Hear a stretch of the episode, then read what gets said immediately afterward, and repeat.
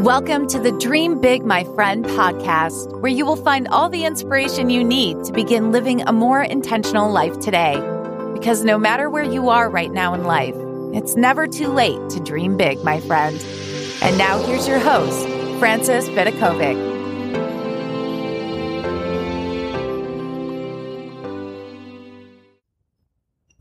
Hello, my friend, and welcome to the Dream Big My Friend podcast. This is your host, Frances Vidakovic, and today we're going to be talking about 10 things that I do makes my relationship a hundred times easier. I'm brave enough to say that it probably makes my relationship actually a thousand times easier.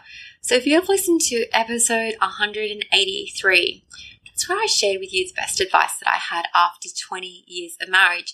And for this episode today, I have not referenced what we spoke about in that previous episode. I literally got out the whiteboard and wrote down today, like whatever came out of my brain or went onto this whiteboard. And it was so interesting because I had my daughter here with me when I was doing it.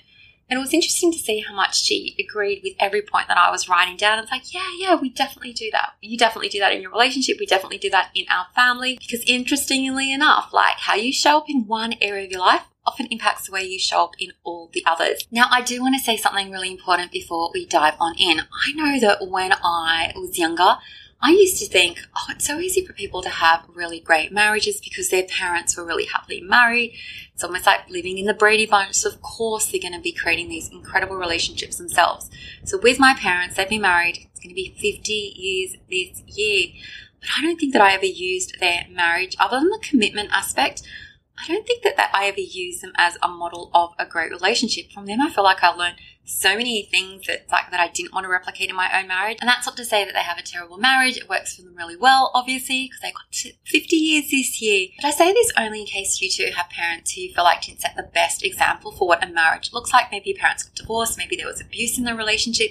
Whatever the case, I always knew that when I grew up, when I became an adult, and when I got married, I was going to get to do things my own way, that I could learn from all my past experiences, learn from all the different marriages I'd seen in my life growing up, and I could take from what I liked and I could choose to let go of the things that I didn't like. I was definitely not planning to be a victim of my past or victim of my childhood, of repeating mistakes that I did not wish to repeat. Okay as an adult, I was going to take control and walk into this marriage. When I got married 21 years ago, almost 21 years ago, I was going to create a marriage that worked best for me. And obviously, when I have guidelines that encourage me to show up as, as the best version of myself, it's going to be positively impacting my partner too, my husband. So number one is pretty simple. It's knowing that we're two wholes coming together to marriage. We're not two halves. We're not like two broken pieces that need to be put together to make a whole. I am my own human being, my whole own person. And just the same, my husband's a complete person. He's a whole person. And so when we come together, not feeling like we need to complete each other, we're already complete. It removes all the drama and also removes that expectation that my husband is there to make me happy. So no, no, I'm my own whole person and I'm responsible for my own thoughts because remember, your thoughts are going to lead to happiness. That's the only thing that can generate happiness in you is the thoughts that you have about the situation in your life. Which just leads me to number two, knowing that I'm responsible to fill my own cup. So when I'm tired, I need to rest. When I'm experiencing negative emotions, I need to feel those emotions and really manage them well. I have to make sure that I'm making time for me time. So I need to fill my cup so that when I come to the relationship, I'm not expecting my husband to fill it for me. So I just already know that it's my job and that's not to say that I can't turn to my husband for support and I will vent to him or whatever, all the things. He's there as a sounding board and that's fantastic. But in terms of like thinking that he's there to save me or that he has to solve my problems, I never give him that responsibility. I know that it belongs to me. Number three is appreciating our personal contribution. Okay, so no comparing. So I had to keep this in mind definitely when I was a stay at home mom. I feel like if you're a stay at home mom, or back when I was, I know that I was responsible for the household chores and I took care of the kids. That was my role while he went out to work. And then whenever he'd come home from work, I know that there was definitely moments that I'd like look at him and feel slightly resentful. It's like, why does he get to sit down while I still am running around like a headless chicken, taking care of everything in the house? And the thing that helped me in those moments was actually appreciating his contribution to the family. Like he wakes up super early to go to work. He works hard when he's at work. And that doesn't take away from the fact that I work hard too. But things definitely shifted when I started to not see it as a competition. It's like, who's doing more for the family? It's like, it's not like that. We are both on the same team. I'm going to put in 150% when I can, and he will do the same in his own special way. And the way that he contributes to the family might not look exactly like mine, and that's okay. We're two individuals, it's totally fine. And I know I'm going to chat later about showing gratitude, but for me, stopping to appreciate the contributions that we both make to the family, even when my husband is sitting down and having a rest and not doing nothing except recovering from his day at work, that is contributing this really positive vibe to the house. It's giving me permission to have a rest. If you often find yourself feeling resentful to your partner, oh, I want you to just pull out a piece of paper and I challenge you, like write it down. Write down in what ways your partner actually does contribute to the family. Okay, what are you missing? What are you overlooking? I think it's really important to understand that you are supposed to be on the same team, on the same side. It is definitely not a competition. Number four, this is my favorite probably out of everything on the list, is agreeing to disagree. This is probably why my husband and I so rarely have arguments. It's really funny because when I was writing the list, my daughter goes, What do you and dad fight about? Like, I never see you fight. And it's because I've just chosen to agree to disagree. Like, he thinks lots of different things from me. And I know in the past, like, I could have had a little squabble about it and had a little argument, but I just have decided he's allowed to have his opinions and I'm allowed to have my own opinions. And if I can see that those two opinions are going to clash, I just say those words, let's just agree to disagree and we let it go. And I honestly, like, I don't even fume about it. It's just like, I, when I say that I'd agree to disagree, I really mean it. So let it go and move on. Number five is showing gratitude and affection so many of us don't always make it obvious how much we appreciate our partners. Honestly, it takes how long? How long does it take to say those words? Thank you. My husband's mowed the lawn, I'll just say thank you. It's brought in the laundry, I'll just say thank you. It's just like super simple. Another weird thing is that like 20 years into our marriage or 23 years together, heading towards 24, I've never read that book about love languages. I would have not the faintest idea what my love language is or what his is, and we still work. And I think there could be a love language, something to do with, is it words of affirmations? Like whether that's your love language or not, I think we all appreciate being appreciated, and it is so simple to show our gratitude, show affection, and also just assume the best of our partners. Like assume they're doing the best. I mean, isn't that better than just assuming the worst of them? Hey, my friend, I just wanted to pop in and say that if you listen to this podcast and ever think, oh my gosh, I really wish that I could get some one on one help actioning out all these ideas, I have the best news for you.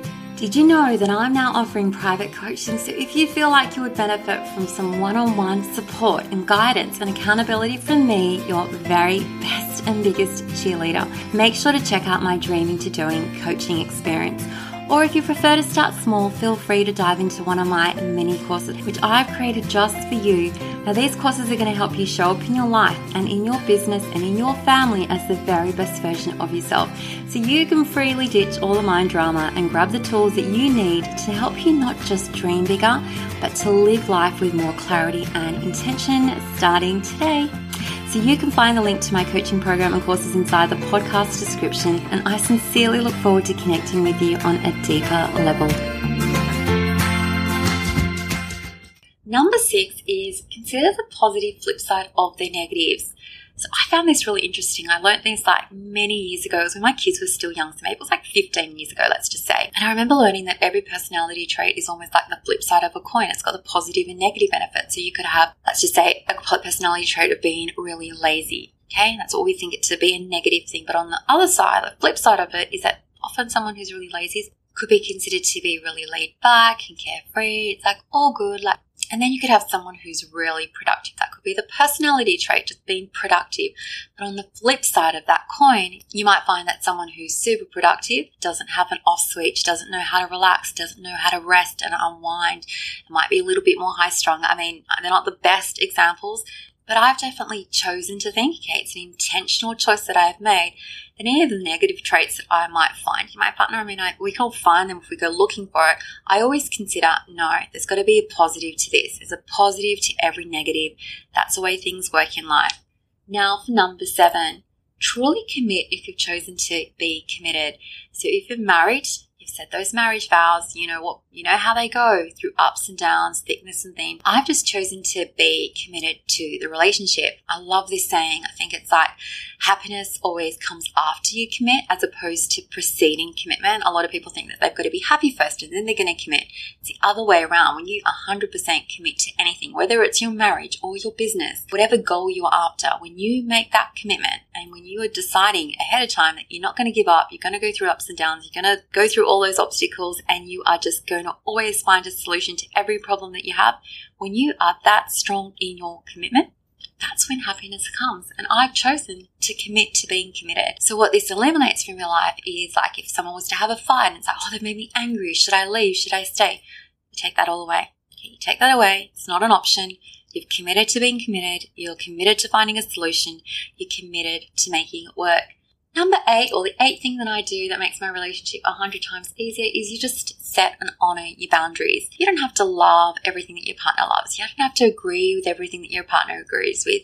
And when it comes to boundary, your boundaries could look completely different from his, and that's okay. But I think that it's important that if you have any boundaries, you voice what they are and you just say, I'm sticking to these. Now, it's actually been so long since my husband's ever crossed a boundary, so I don't even have an example to share with you within my own marriage, but I do have one example that I want to share with you. It was just from my friendship circle.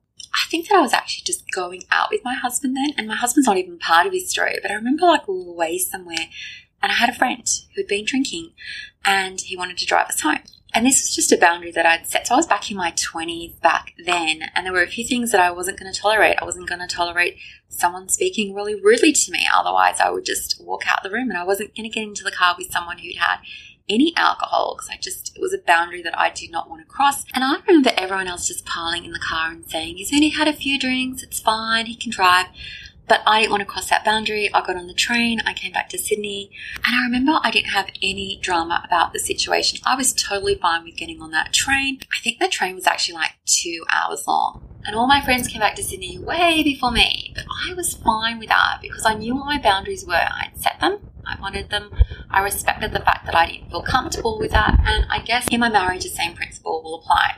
Okay, so I'm going to set my boundaries, I'm going to honor them, I'm going to say what they are. And if they get crossed, I'll let it be known that that doesn't make me feel comfortable and I'll do whatever it takes for me to feel comfortable as a result. And now for number nine, when it comes to 10 things that I do that makes my relationship a hundred times easier, is that I know that my partner is just a human, a normal human with a human brain. So many of us probably wish that our partners were like robots. They would do exactly what we want them to do, and they should think the way that we want them to think and behave the way we want them to behave. But they're just a normal human like the fact that I'm a normal human, my husband's a normal human too. He has a normal human brain, which means that he's going to have up days and down days. He's going to feel all the negative emotions. He's going to sometimes be pissed off, just like I'm sometimes pissed off. He's sometimes going to feel really frustrated and tired, just like how I'm sometimes frustrated and tired. And I don't have an issue with that. He's just a normal human. He's got a human brain, which leads me to tip number 10 think about how you want to show up during those human moments. So, where my husband is being a totally normal human. He's at work right now. He's going to come home. He's going to be tired. He might be pissed off. That's okay. He's allowed to be that. How do I want to show up? I know that it's definitely not useful for me to react or think that his behavior means anything about me. Never does. I choose not to take things personally. I choose not to get offended. I choose instead to think about how I want to show up, which normally includes with compassion, with understanding, just giving someone a break, assuming the best of them, not comparing them to any expectations that I have in my head that he should behave in any particular way, because we're two partners on this journey together. He's not my servant or my guinea pig, and he's not existing purely to make me happy because I've already said I'm responsible for my own happiness. But really, this final tip actually applies to every relationship you have in your life. How do you want to show up with your parents? How do you want to show up with your siblings? How do you want to show up with your kids? How do you want to show up with your partner when they are being a totally normal human being? When you are giving them the benefit of a doubt, assuming the best of them, how do you want to show up? So that that really is it pretty simple list, right? Nothing there that's too impressive. And yet, when we combine them all together, it definitely makes my relationship a hundred times easier. So, let me just quickly run through those 10 tips one more time for you. Here's my summary. Number one, I know that my partner and I are two wholes coming together. We're not two incomplete halves. We're complete human beings. And number two is knowing that I'm responsible to fill my own cup. Number three is appreciating their own personal contribution to our family and to our relationship. So no comparing here. Number four is agreeing to disagree. Number five is showing gratitude and affection, just assuming the best of them. Number six is considering the positive flip side of the negatives. Number seven is truly committed. If you've chosen to be a commitment, just going to make that decision. Number eight is setting, setting and honoring your boundaries. Number nine is knowing that your partner is just a normal human being with a human brain. And number 10 is thinking about how you want to show up during those human moments. And that's really it, my friend. 10 things that I do to make my relationship 100 times easier. It's a pretty simple formula, but it definitely works for me. So, as always, thank you so much for being here with me. I love you all, and I can't wait to catch you on the next episode. Until then, dream big, my friend.